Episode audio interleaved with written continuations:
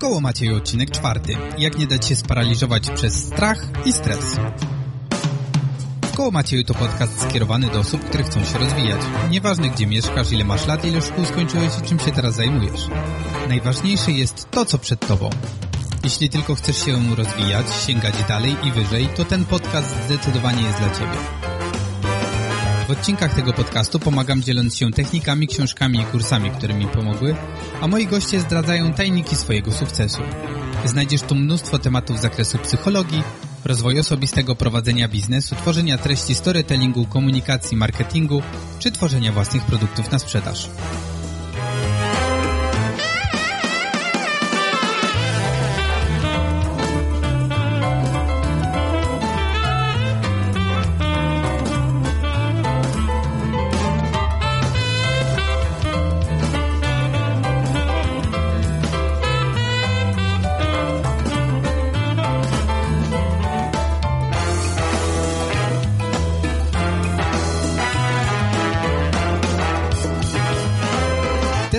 Jest dość nietypowy. Znaczy, ciężko mi powiedzieć, czy nietypowy. W każdym razie będzie się składał z kilku części. Najpierw sobie powiemy o definicji strachu, bo jeżeli chcemy o czymś e, rozmawiać, to, to trzeba znać jego definicję i wiedzieć, o czym się mówi. E, potem poruszymy temat stresu. E, opowiem o tym, jak w ogóle dzieli się stres i że się dzieli, jakie są fazy stresu, jakie są jego konsekwencje, jakie są skutki długotrwałego stresu. Opowiem o skali kryzysów życiowych, o statystycznym efekcie stresorów, o reakcjach na stres i na sam koniec oczywiście opowiem o tym, jak ten stres obniżyć. Ale zanim przejdę do treści dzisiejszego odcinka podcastu, um, chciałem tylko przypomnieć, że możesz się zaangażować w tworzenie tego odcinka podcastu. Um, możesz mi pomóc w tworzeniu notatek. W zamian za pomoc przeczytam Twoje imię, nazwisko oraz opowiem o tym, czym się zajmujesz. Umieścimy oczywiście link w notatkach do Twojej strony internetowej. Um, I oprócz tego zostaniesz umieszczony na specjalnej stronie um, internetowej, w której wypisuję wszystkie osoby, które pomagają mi tworzyć odcinek tego podcastu. Oczywiście będzie to wpływało na pewno na ilość osób, do jakich dotrzesz ze swoją firmą czy usługami. No i oczywiście w miarę jak moja strona będzie rosła w pozycji Google, to tobie też zawsze troszkę to pomoże. Jeżeli tylko masz ochotę mi pomóc, napisz do mnie maila na adres kontakt lub wejdź pod adres maciejsobol.pl ukośnik współpraca. Tam znajdziesz formularz kontaktowy, w którym jak wypełnisz wszystko, to mail do mnie dotrze czym prędzej. Ostatnia rzecz, którą chciałem poruszyć, zanim przejdę do właściwego tematu podcastu, jest taka, że a możesz również skorzystać z moich usług.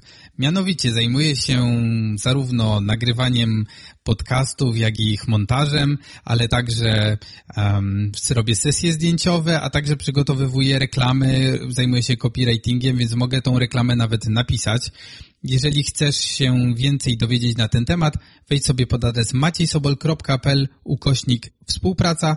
Znajdziesz tam zarówno moje filmy, galerię zdjęć, formularz kontaktowy, jak i cały szereg klientów, z którymi już współpracowałem, a były to m.in. Media Expert, Allegro czy Komisja Europejska. Także jeżeli jesteś zainteresowany reklamą, to serdecznie Cię zapraszam, a teraz przejdźmy do właściwego tematu podcastu. Strach jest nierozerwalnie związany z przyszłością. Odstęp czasowy jest raczej nieistotny, gdyż zdarzenia z przeszłości odczuwamy już zupełnie inaczej. Strach może mieć skutek pozytywny, gdy efektem jest ochrona nas lub naszego interesu, albo negatywny, gdy powstrzymuje nas przez, przed konsekwentnym dążeniem do celu. Jest subiektywny, gdyż ten sam spodziewany skutek nie zawsze i nie u wszystkich spowoduje poczucie zagrożenia. I tutaj dochodzimy do takich podstawowych różnic między nami, dlatego że na pewno znasz takie osoby, które są bardzo przebojowe i bardzo często mm, robią jakieś różne szalone rzeczy, o których ty na przykład mógłbyś, mógłbyś pomyśleć, że no to jest raczej nieodpowiedzialne, albo ty byś się na coś takiego nigdy nie zdecydował. Świetnym przykładem na przykład są osoby, które podróżują autostopem albo jeżdżą na rowerze z sakwami gdzieś przez obce kraje, albo po prostu jakoś tak mm, no, ogólnie podróżują w taki sposób nietypowy, to znaczy nie biorą sobie hotelu, nie bukują wszystkiego naraz, tylko właśnie raczej tak próbują podróżować, gdzie ich świat poniesie, śpią kogoś, e, poznają jakichś dziwnych ludzi i, i tego typu rzeczy, czyli tak idą totalnie na spontan. I u niektórych osób taka sytuacja spowodowałaby bardzo wysoki stres i poczucie, mm, że nie jest się w swojej strefie komfortu. Natomiast dla tych osób jest to zupełnie naturalne.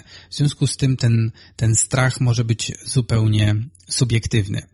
I chciałem jeszcze przypomnieć właśnie o takim, e, o takiej linijce, e, która mówi, że możemy abstrakcyjnie myśleć o tym, że z mojej decyzji wyniknie sytuacja, która spowoduje groźny skutek. I do powstania tego odcinka podcastu zainspirowała mnie rozmowa z moją siostrą, jaką odbyłem nie tak dawno temu. Moja siostra jest już w szkole średniej, więc jest zdecydowanie parę ładnych lat młodsza ode mnie. I jakby nie jest istotne zupełnie czym się zajmuje, ale coś tam sobie ciuła na boku, próbuje sobie dorobić na, na tym, co potrafi. E, natomiast nie idzie jej z tym jakoś super genialnie. To znaczy, raczej jest w tym momencie osobą, która um, zdaje się na los. To znaczy, um, jeżeli coś do niej przyjdzie, to ona się tym wtedy zajmie i ogarnie i zrobi na tym pieniądze. Natomiast nie jest osobą proaktywną. I próbowałem właśnie ją przekonać do tego, żeby na przykład otworzyła bloga, założyła sobie fanpage, e, ewentualnie jakiś kanał na YouTubie i zaczęła dochodzić do osób, które mogą być zainteresowane jej pracą ze swoim komunikatem. Ja mam problem czasami po prostu z konstruowaniem zdań, bo szybciej myślę niż mówię. E, chodzi o to, aby dotarła ze swoim komunikatem do osób, które są zainteresowane jej pracą. I teraz, jeżeli nie otworzy bloga, no to będzie jej dużo trudniej. Dlatego, że nawet jeżeli potem będą na nią trafiały osoby z polecenia, no to sam ten proces będzie trwał zdecydowanie dłużej, niż gdy na przykład właśnie otworzy swoją stronę, bloga, sklep, stronę na Facebooku, czy jakieś konto na Instagramie i tam będzie reklamowała swoje możliwości i dzieliła się swoją wiedzą na dany temat i pomagała ludziom. E, I teraz właśnie ona nie robiła tego wszystkiego, dlatego że się bała. Bała się, co ludzie pomyślą o tym, że założyła bloga, że będzie jakąś jedną z miliona nastolatek, które prowadzą blogi i są beznadziejne i niczym się nie wyróżniają i że znajomi będą się z niej śmiać i martwiła się tym, że nikt nie będzie go czytał i że to nic nie da i że jej wysiłek pójdzie na marne. E, I to był strach, który blokował ją przed podjęciem jakiegokolwiek działania. To znaczy, ona jeszcze nie zdążyła czegokolwiek zrobić, a już się tym denerwowała. I trzeba sobie rozpisać jeżeli chcemy coś zrobić, prawda? Powiedzmy, że ma to być założenie tego bloga. I teraz trzeba sobie zapisać wszystkie za i przeciw. Trzeba popatrzeć na statystyki i, i sucho zobaczyć, jak wszystko wygląda. W Polsce jest co najmniej milion blogów, z czego 90% albo nawet więcej to są blogi totalnie opuszczone. To znaczy ktoś napisał 3-4 posty, i go skasował, albo zostawił i tam wisi dalej w sieci ten blog z trzema, czterema postami. E, w związku z tym nie ma czym się zupełnie przejmować, dlatego że e, my nie wiemy nawet, czy nam się będzie chciało pisać, czy się w ogóle nadajemy do pisania bloga i tak dalej. E, a co dopiero już sobie stawiamy w głowie, że wszyscy się z nas będą śmiać i tak dalej. To jest chyba najgorsze, Mm, najgorsza rzecz, jaką sobie można pomyśleć w rodzaju, co sąsiedzi sobie o nas pomyślą, tak? W sensie mamy religijnych sąsiadów, więc nie możemy malować e, pomieszczenia w niedzielę, no chyba, że zasłonimy żaluzję, bo co sobie sąsiedzi pomyślą. Albo, no nie, no nie pojadę przecież e, samochodem, który jest nieumyty do kościoła, bo co sąsiedzi sobie pomyślą. I tak dalej, i tak dalej. Przejmujemy się tym, co myślą sobie o nas inni ludzie, podczas gdy to jest zupełnie nieistotne.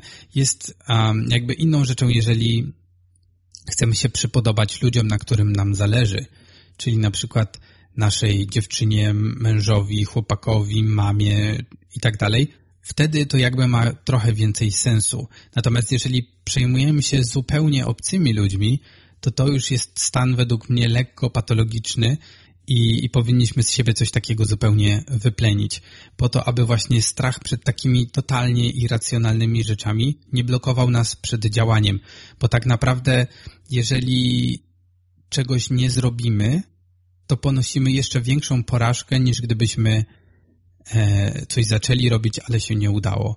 A poza tym nie wiemy nigdy, czy się nie uda, dopóki nie zaczniemy. I z tego sobie naprawdę warto zdawać sprawę. Kolejną rzeczą, o której chciałbym dzisiaj pogadać, jest stres.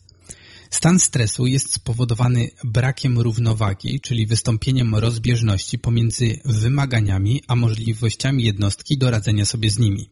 To jest bardzo ładna definicja pana Jana Jerzego Strelał, który e, od, przez 50 lat prowadził badania nad tożsamością i stresem. I bardzo, bardzo podoba mi się ta definicja, bo idealnie opisuje dokładnie stres. Hmm.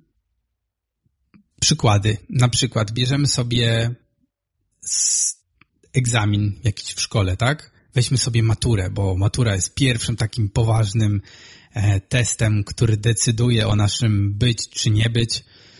I egzamin maturalny powoduje wypalenie po, połowy paczki papierosów przed dziewiątą rano ze stresu albo problemy z dotarciem do szkoły na czas ze względu na ciągłą biegunkę co niektórych, bądź notoryczne trzęsienie się rąk albo zapominanie wszystkiego, czego się nauczyliśmy, e, gdy dostajemy arkusz przed sobą. I właśnie dlatego, i to nie chodzi właśnie w całej maturze przecież o to, że e, siadamy i mamy wypełnić jakiś test, tylko przez to, że zdajemy sobie sprawę, że jeżeli zawalimy ten test, to nie dostaniemy się na wymarzone studia, zawiedziemy oczekiwania naszych najbliższych i wszyscy z nas się będą śmiać i tak dalej, i tak dalej. Natomiast tak naprawdę zupełnie nikogo nie obchodzi, może poza twoimi rodzicami, najbliższą rodziną, czy w ogóle zdasz ten test maturalny, czy nie. Znam osoby, które nie zdały matury i w sumie nie bardzo im się paliło, żeby to wszystko poprawić i jakoś sobie dobrze radzą w życiu nawet.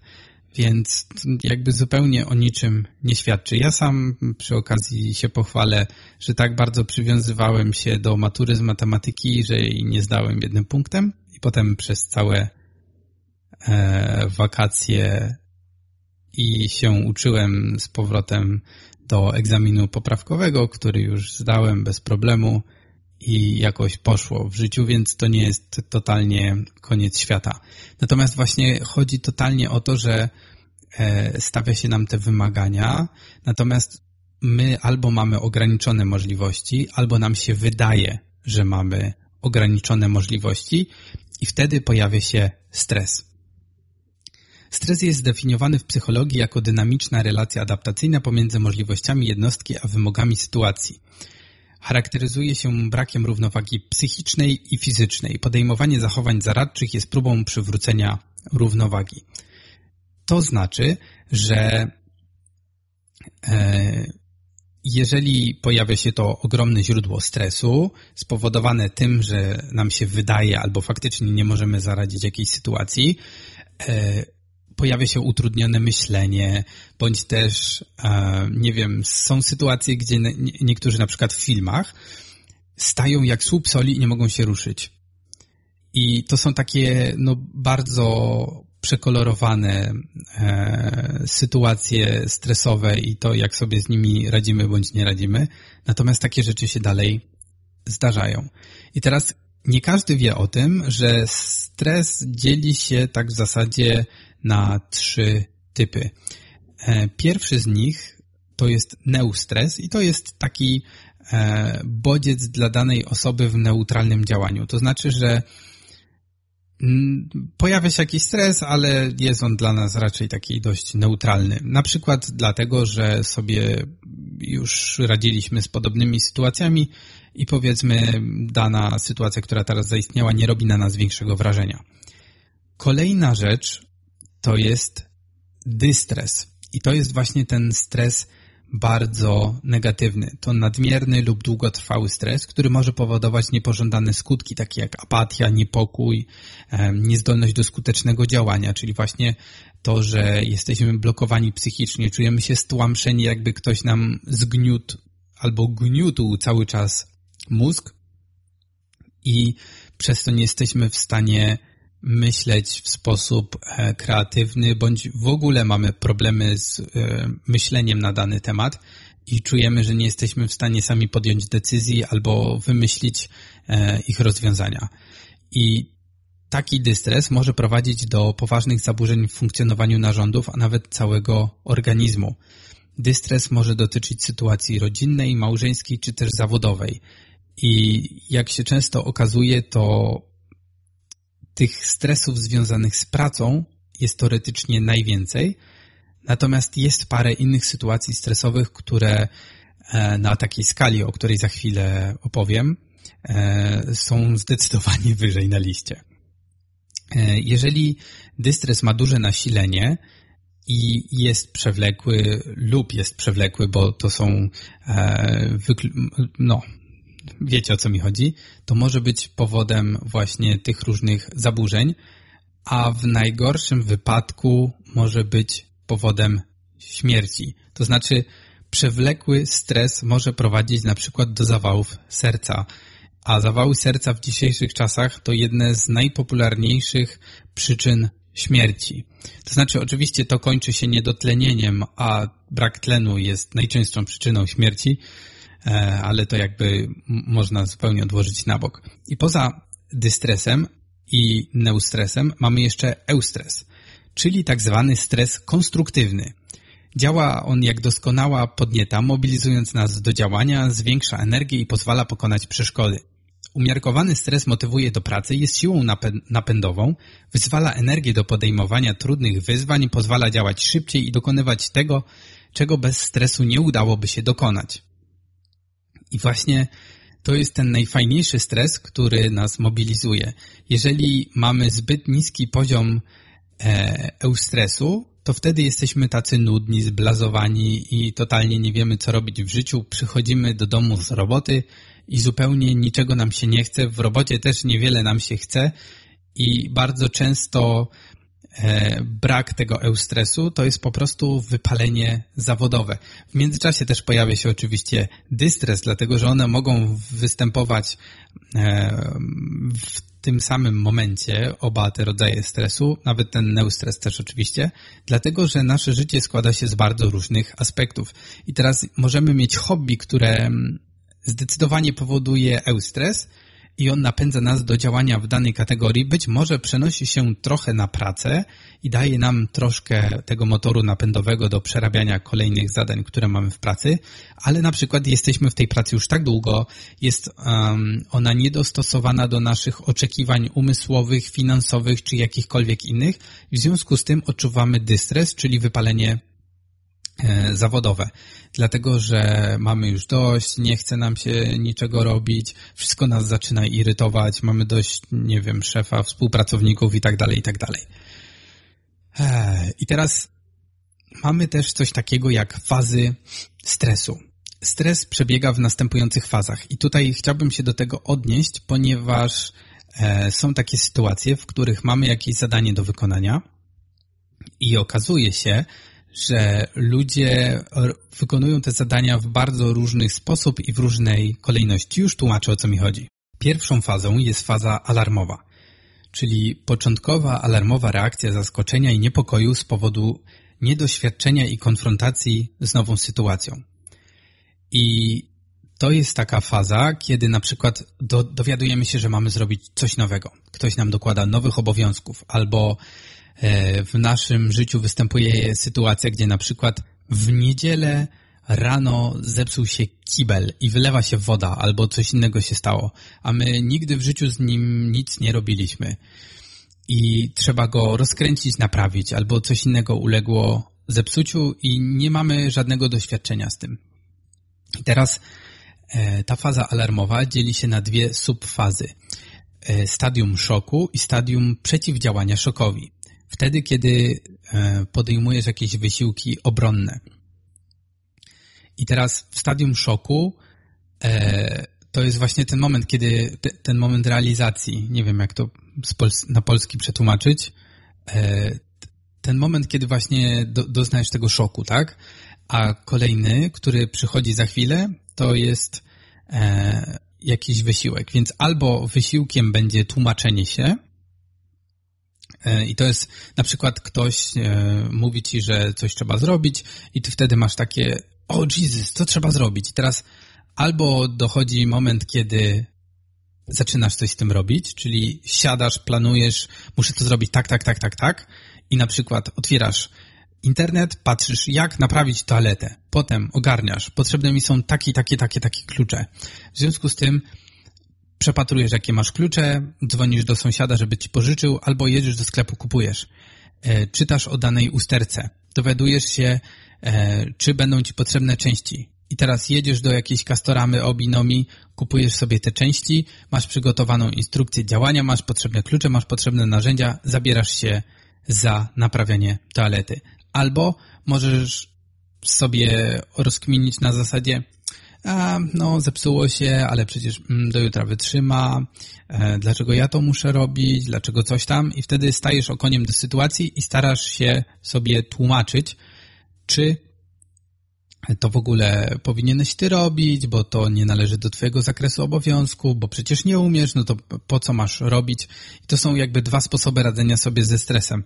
Bardzo często większość osób radzi sobie w ten sposób, o którym wspomniałem przed chwilą, czyli w ten drugi, gdzie staramy się wypierać e, rzecz tak długo, aż mamy jej dość, tak? To znaczy będziemy się wypierać tak długo, aż w końcu sytuacja nas, nas przerośnie i będziemy musieli podjąć jakąś decyzję. E, więc mamy tą fazę alarmową, która rozbija się na stadium szoku i stadium przeciwdziałania szokowi. Kolejną fazą jest faza przystosowania, czyli odporności. Organizm uczy się, jak skutecznie bez nadmiernych zaburzeń radzić sobie ze stresorem. Jeżeli organizm poradzi sobie z trudną sytuacją, wszystko wraca do normy. W innym wypadku występuje faza trzecia. E, faza przystosowania jest wtedy, kiedy na przykład rodzi ci się nowe dziecko i e, masz pewne, że będzie się budziło w nocy. To znaczy, no, błogosławieni ci, którym dzieci w nocy nie płaczą i się nie budzą, natomiast większa część osób, no niestety, musi do tego dziecka wstawać. W związku z tym musisz się jakoś przystosować do tego. Wiesz, że przestajesz się denerwować na to dziecko, że ono płacze i się budzi w nocy. Wiesz, że po prostu tak jest. Akceptujesz sytuację, podejmujesz kroki przeciwdziałania temu, czyli na przykład ustalacie z żoną dyżury, żeby e, każde z was wstawało co drugi raz, to dziecko lulało do snu, czy idziecie do lekarza, robicie wszystkie badania, żeby zrozumieć, dlaczego to dziecko płacze, czy przypadkiem nie ma na przykład problemów z oddychaniem w nocy, albo czy nie występują jakieś inne rzeczy, o których nie wiadomo, które właśnie powodują takie budzenie się w nocy i płakanie.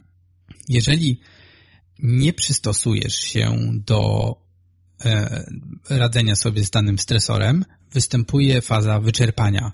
To jest stałe pobudzenie całego organizmu, czyli taki przewlekły stres, który prowadzi do absolutnego wyczerpania zasobów odpornościowych i to może prowadzić do chorób psychosomatycznych, a w szczególnych wypadkach nawet do śmierci.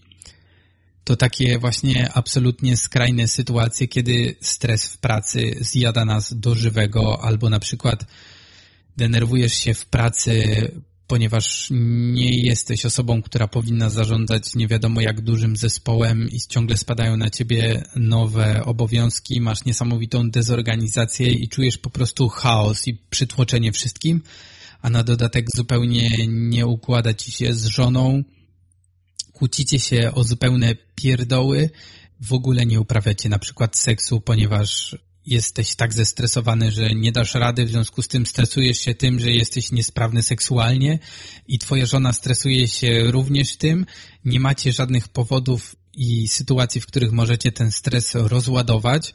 Brakuje ci e, sportu, który też pomógłby ci w tym wszystkim i jeszcze się kłócicie o wszystko i o nic właśnie z tych wszystkich powodów, które się kumulują i może się to skończyć tym, że po prostu zwariujesz albo zaczną ci wypadać włosy, nabawisz się tików nerwowych e, albo na przykład właśnie będziesz miał problemy z sercem i możesz dostać zawału.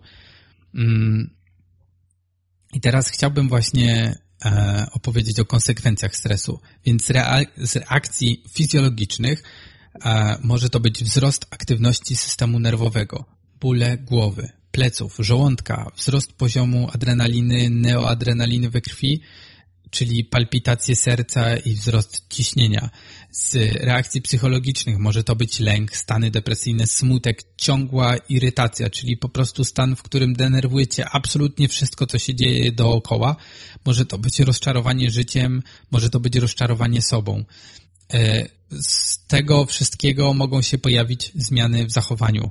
Możesz zacząć się objadać. To jest właśnie bardzo popularna rzecz, że się zajada stres.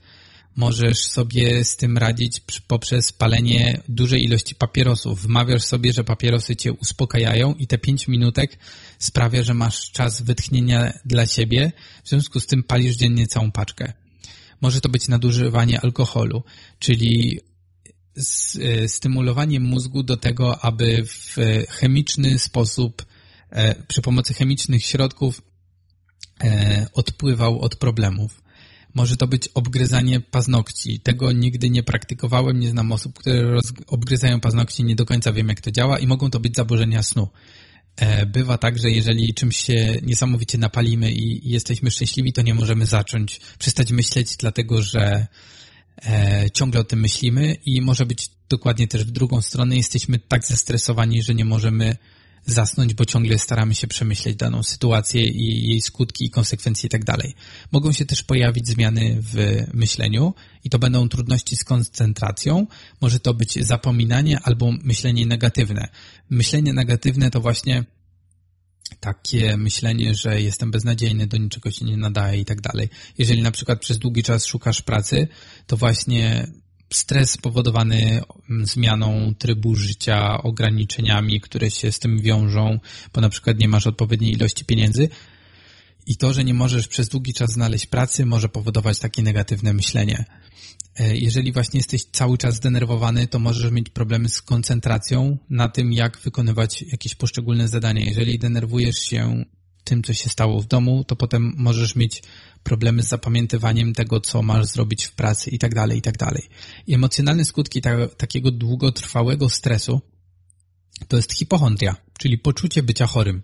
Ciągle coś cię szczyka, chodzisz po lekarzach, opowiadasz wszystkim, jak jesteś biedny, chory i tak dalej, i tak dalej i łykasz prawdopodobnie też milion leków, e, dlatego, że lekarz ci je przepisał, bo mu mówiłeś, że jesteś chory i tak dalej. I może to być na przykład spadek samokontroli emocjonalnej, czyli nie jesteś w stanie w żaden sposób kontrolować swoich emocji, a przynajmniej w, w, robisz to w ograniczonym stopniu i stąd biorą się jakieś wybuchy złości, płaczu, bądź jakieś inne totalnie absurdalne sytuacje, które sprawiają, że jesteś rozchwiany emocjonalnie. Może to być spadek samooceny, o którym mówiłem przed chwilą. W skrajności mogą to być stany depresyjne, gdzie dosłownie czekasz na swoją porażkę. To znaczy podejmujesz jakieś działanie, ale z góry zakładasz, że odniesiesz porażkę. Mogą to być też zmiany osobowościowe, stajesz się bardziej zgorzkniały, bardziej pesymistyczny i tak dalej, i tak dalej. Czyli takie rzeczy, jakie e, trochę utożsamiamy ze starszymi osobami. Nie bez powodu był film dwóch starych tetryków, coś takiego. No, co nie zmienia faktu, że faktycznie takie rzeczy się e, obserwuje właśnie szczególnie u, u, starszych osób. teraz chciałem podzielić się taką dość ciekawą rzeczą, która nazywa się skalą kryzysów życiowych, a potem powiem mniej więcej, e, jakie są reakcje na stres i jak ten stres obniżyć. Więc jeśli chodzi o e, skalę kryzysów życiowych, to jest to taka bardzo ciekawa skala, wymyślona chyba w latach 70., o ile jeszcze, o ile dobrze pamiętam. I skala zaczyna się jedynką, kończy się setką. I teraz im e, wyższa e, cyfra, tym bardziej wstrząsające jest dla nas przeżycie.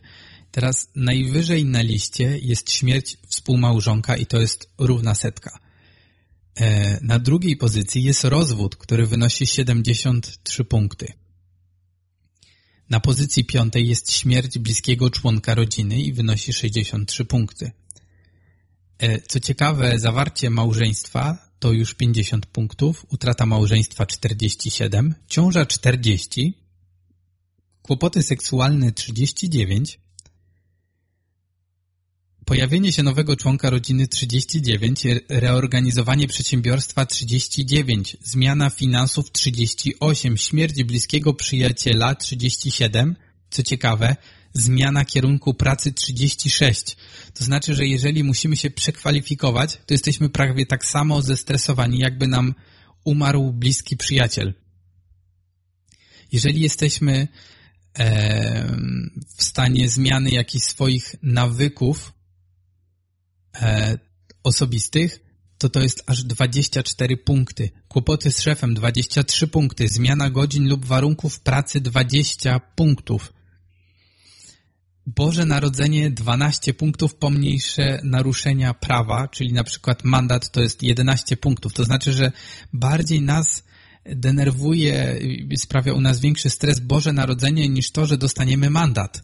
To są absolutnie bardzo ciekawe bardzo ciekawa tabela i, i, i niesamowicie ciekawie sobie na to zerknąć, bo nabieramy zupełnie nowej e, perspektywy. I teraz oczywiście te wszystkie rzeczy mogą się sumować. I teraz z badań Holmesa i Reya e, wynika bardzo interesująca zależność pomiędzy stresorami a prawdopodobieństwem zapadnięcia na poważną chorobę. Jeżeli sobie e, sumujemy te wszystkie punkty i te wszystkie rzeczy, które nam się przydarzają w ciągu roku, to mamy na przykład przy 150 do 199 jednostkach stresu mamy aż 37% szansę choroby w ciągu kolejnych dwóch lat. Jeżeli mamy ich 200 do 299, chodzi mi o te jednostki stresu, to mamy 51% szansę choroby. Jeżeli przekroczymy 300 jednostek stresu, to mamy 79% szansę choroby w ciągu kolejnych dwóch lat. I nie mówię tutaj o takich chorobach, które się przydarzają każdemu, czyli grypa, tylko mogą się pod tym, e, mogą pod tym być dużo poważniejsze choroby. Teraz chciałbym, jak już powiedzieliśmy sobie właśnie o tym, e, jakie są konsekwencje stresu, jakie są skutki długotrwałego stresu, jaka jest skala i, i tutaj jak jest szansa zachorowania, to chciałbym powiedzieć o reakcjach na stres. Teraz są reakcje adaptacyjne, czyli ogólna mobilizacja. Czujemy, że nam się coś pali pod dupą, więc zaczynamy wykonywać jakieś e, działania, które mają zapobiec i, i dokończyć e, ten projekt, który tam się nam otworzył, czy jakaś inna sytuacja się pojawiła. Może to być specyficzna reakcja zwalczania stresu, czyli mam jakiś tam swój sposób właśnie radzenia sobie ze stresem. Może to być wyładowanie napięcia w formach kontrolowanych. I ten punkt będzie się bardzo fajnie łączył z następnym.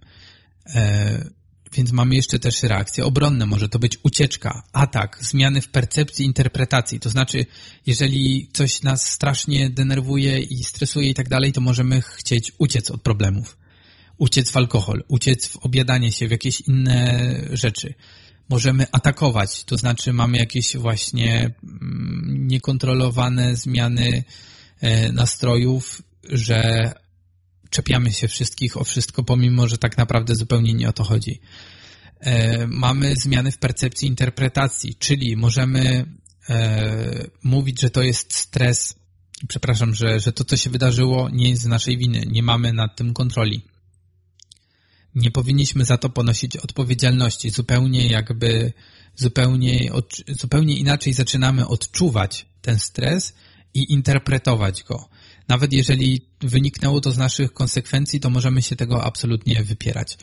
Ostatnie reakcje, jakie istnieją, to są reakcje destrukcyjne.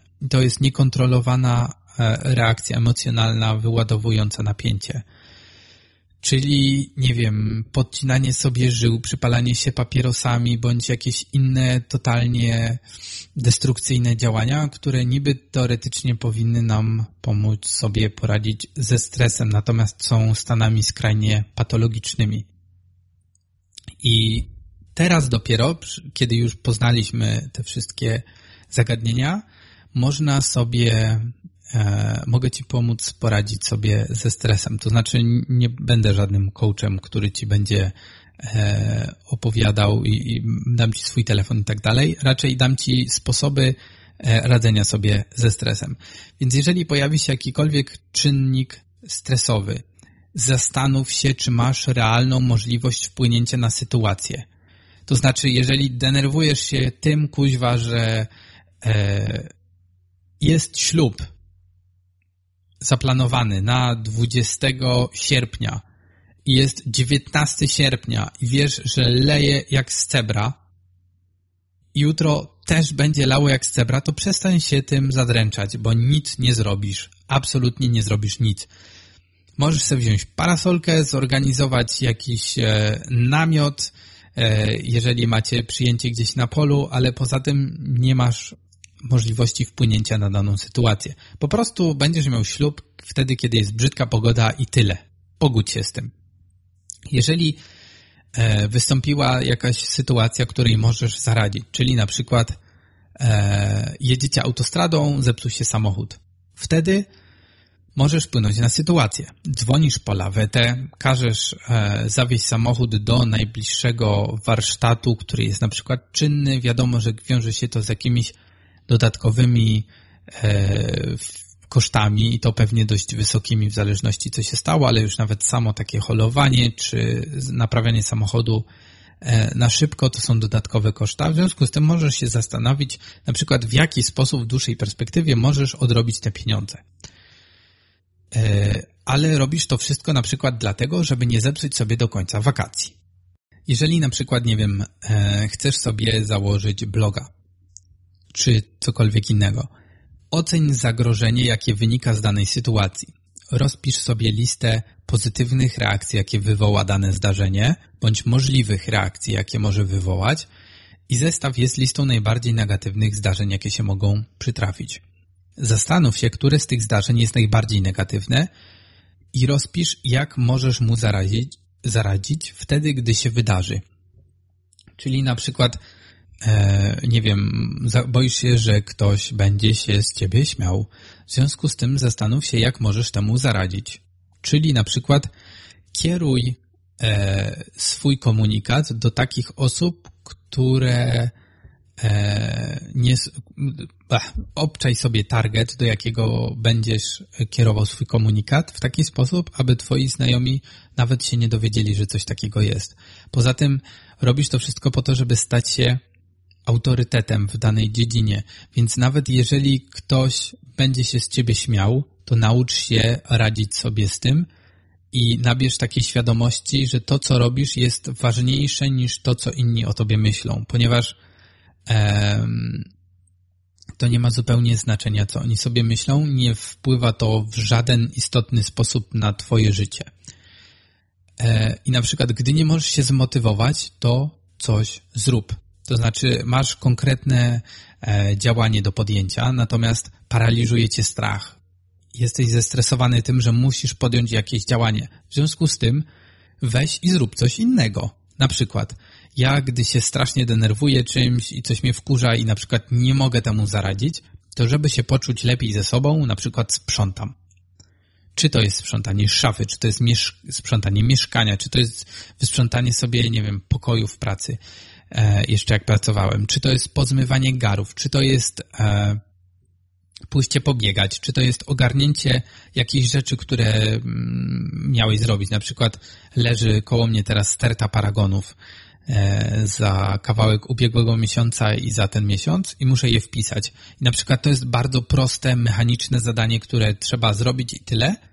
I ono sprawi, że ja się będę czuł lepiej ze sobą, ponieważ coś osiągnąłem.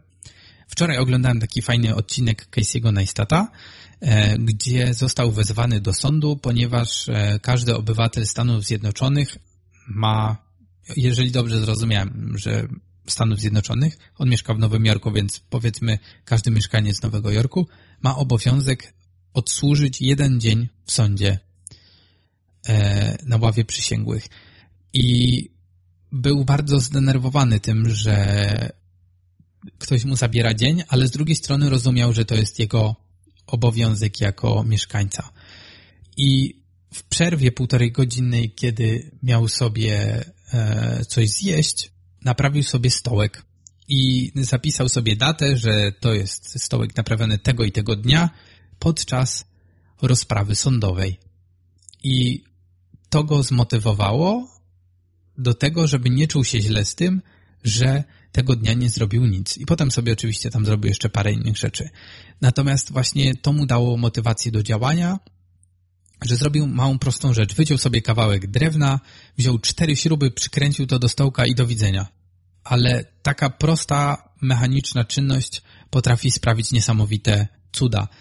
E, I dlatego na przykład bardzo fajnie jest wstając rano posprzątać sobie pokój. To znaczy poskładamy piżamę w kostkę, odłożymy ją na miejsce, odsłonimy żaluzję, otworzymy okno, wywietrzymy. Jeżeli wychodzimy, to pościelmy łóżko, e, wstawmy naczynia do zlewu, bądź najlepiej je posprzątajmy po to, żeby wracając do domu e, wiedzieć, że czeka na nas ciepły, czysty dom a poza tym wychodząc rano do pracy, wiedzieć, że już coś dzisiaj zrobiliśmy.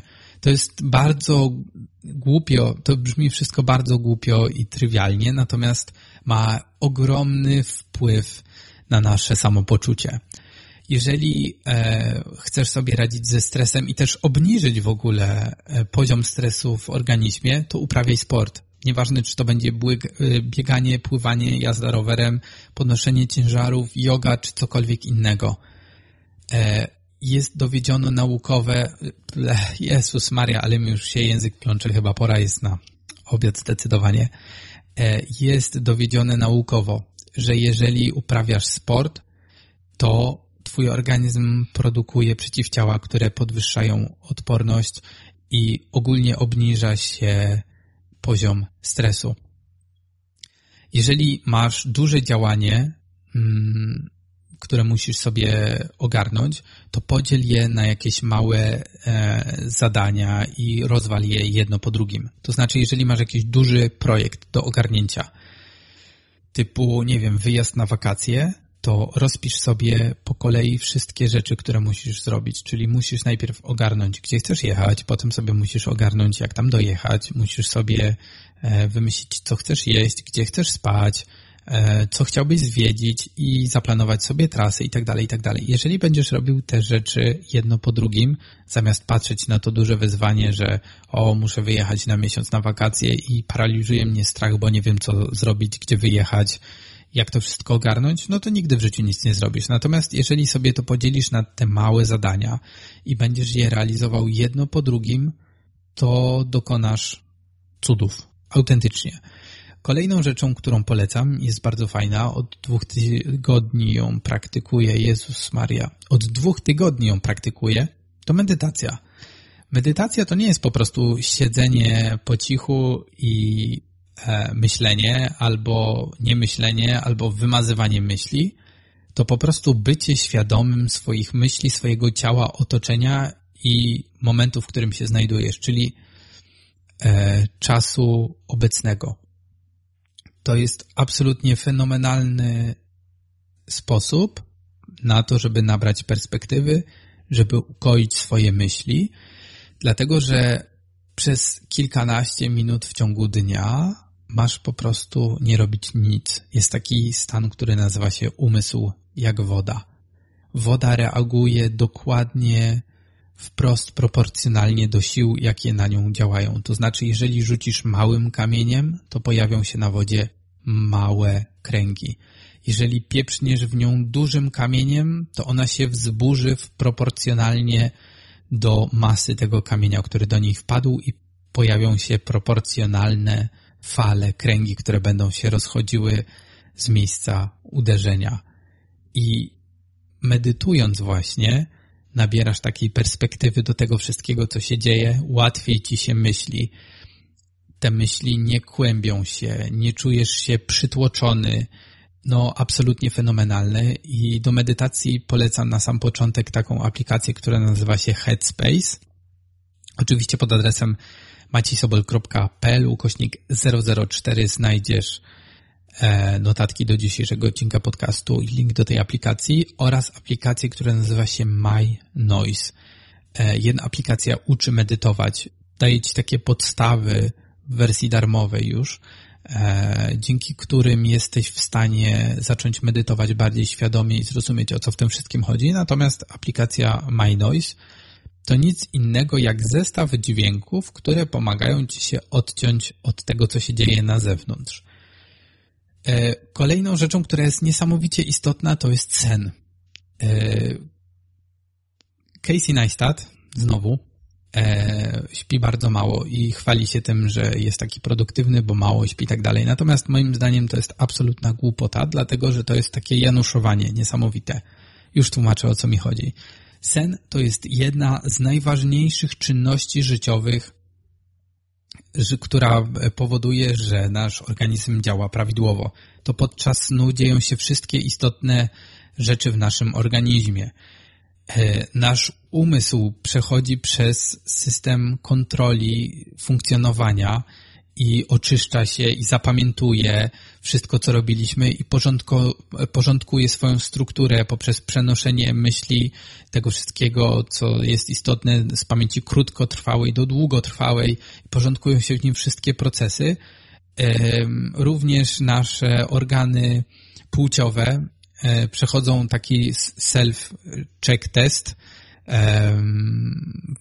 kilka razy w ciągu nocy i wszystkie istotne rzeczy dzieją się w ciągu snu.